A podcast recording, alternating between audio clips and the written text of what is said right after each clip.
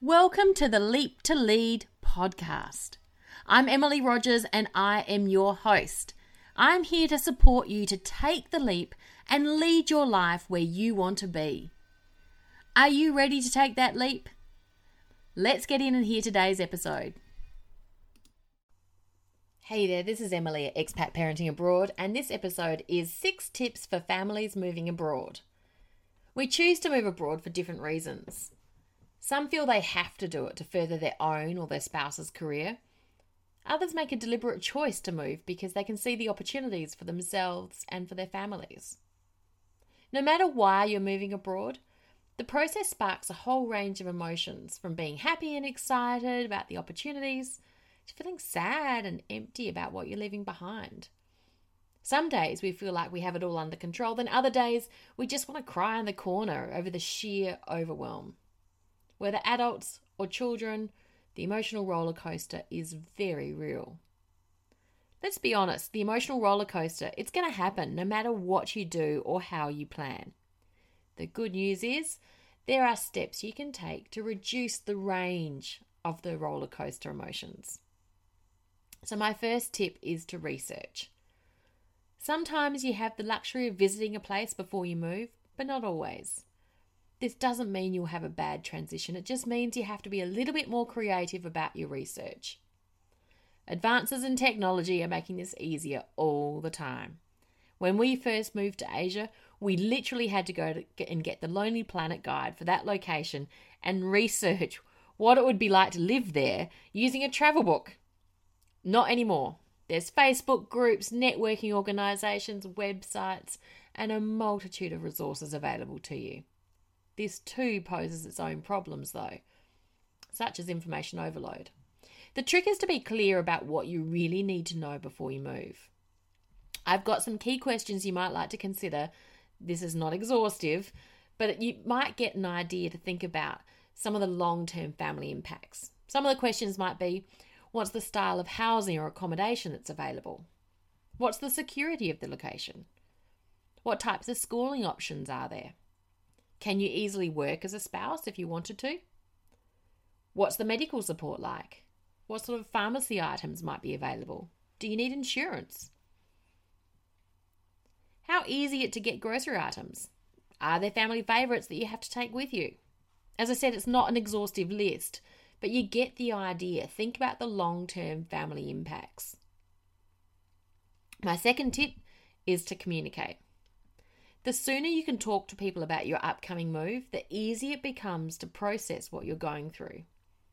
Obviously, with human nature, everyone has an opinion that they'll want to share with you. Know that you don't have to take it all on board. But there is something about talking. And when you're talking about a move, it helps you get your head around what you're going to experience. It helps to clarify your expectations and you'll quickly learn what questions you still have. Be mindful about how you share the news with your children. You want to ensure that you do it when you've got ample time to sit with them, to give them time to digest the information. They'll have completely different questions to what you do. And don't feel you have to answer them all immediately. Just say to them, look, this is new for all of us. I don't have an answer, but why don't we go and find out together?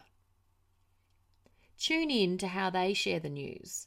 When they're FaceTiming with grandparents, what do they actually say? What are they focusing on? How much do they share? How do they answer the questions that they're asked? It'll give you a good indication of how they're processing the move. My third tip involve your kids. Involving your kids in the move, it's a great way to help them adjust to what's happening. You don't have to do it all for them. This is not your burden to carry involving them in the planning, the research, even the packing. It helps them to understand all the aspects of the move. Involving your kids in packing is actually key. One of the things that they worry about is that they won't see their stuff again. So showing them how it's packed and how it labeled, how it's labeled, it sometimes helps to relieve their anxieties. We always play a game with the girls when we're in transition we go around the table and it's usually over dinner we're foodies and we say one thing i'm excited or happy about and the one thing that I'm sad or nervous about. And we keep going until we have nothing more to add. It's always surprising what they come up with. Try it with your kids, involve them in the process. My fourth tip prepare. Ensure you're prepared for the physical move. Think about your temporary accommodation at both ends of the flight. Make lists of what you need to have with you to ensure you don't forget anything. Things that you don't always think about top of mind. I always have a basic sharp knife and a chopping board, the kids' lunch boxes and their water bottles, a tea towel, some dish soap, and of course a jar of Vegemite. I am Australian. But by having a few basic items, it doesn't matter how long it is that we're in temporary accommodation, I can still pack a school lunch. And that's really important for me, but also for the girls. It helps them feel adjusted. Think about the seasons the season you're going from, the season you're going to. Is it going to be similar weather? Do you need extra layers? You can't cover everything, but try and be smart about how you pack for that interim phase. And always carry the essential medicines with you, especially during that interim phase. There's nothing worse than trying desperately to find medicine when you're unfamiliar with the environment. Preparing also includes preparing for the flight. It depends greatly on the age of your kids, but I always pack pajamas for the girls for an overnight flight. It helps them to settle and actually get sleep. They always carry a soft toy as well to keep them comfortable. And then the, as their ages change, this changes, but activities and snacks, I never rely on what the plane might have because how many times have you got on a plane and there's been a mix up with catering or there's been a mix up and your TV screen's not working or you can't rely on, on things on the plane. You've got to be prepared yourself. Tip number five is having good goodbyes. Plan how you want to say goodbye to the place you're leaving. Whether it's your permanent home or it's only been for a few years, there's things that each of you and your family will miss about that place.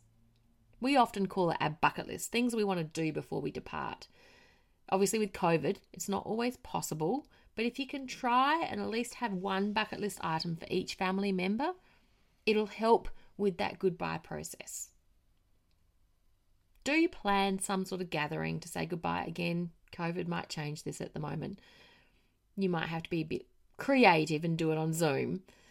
But the people you're leaving behind, they want to see you and say goodbye and you want the opportunity to say goodbye as well. Do try and make it a positive experience though. Don't let it drag on too long. Too long. I always have a time frame in my mind, especially if it's a farewell dinner or something like that. I'm going to go until this time, and even if I'm, you know, half an hour over or whatever. What you don't want to happen is for it to drag on and be drawn out. You want to sort of just go and have that good goodbye, and then move forward again. Which leads me to tip number six have a happy landing.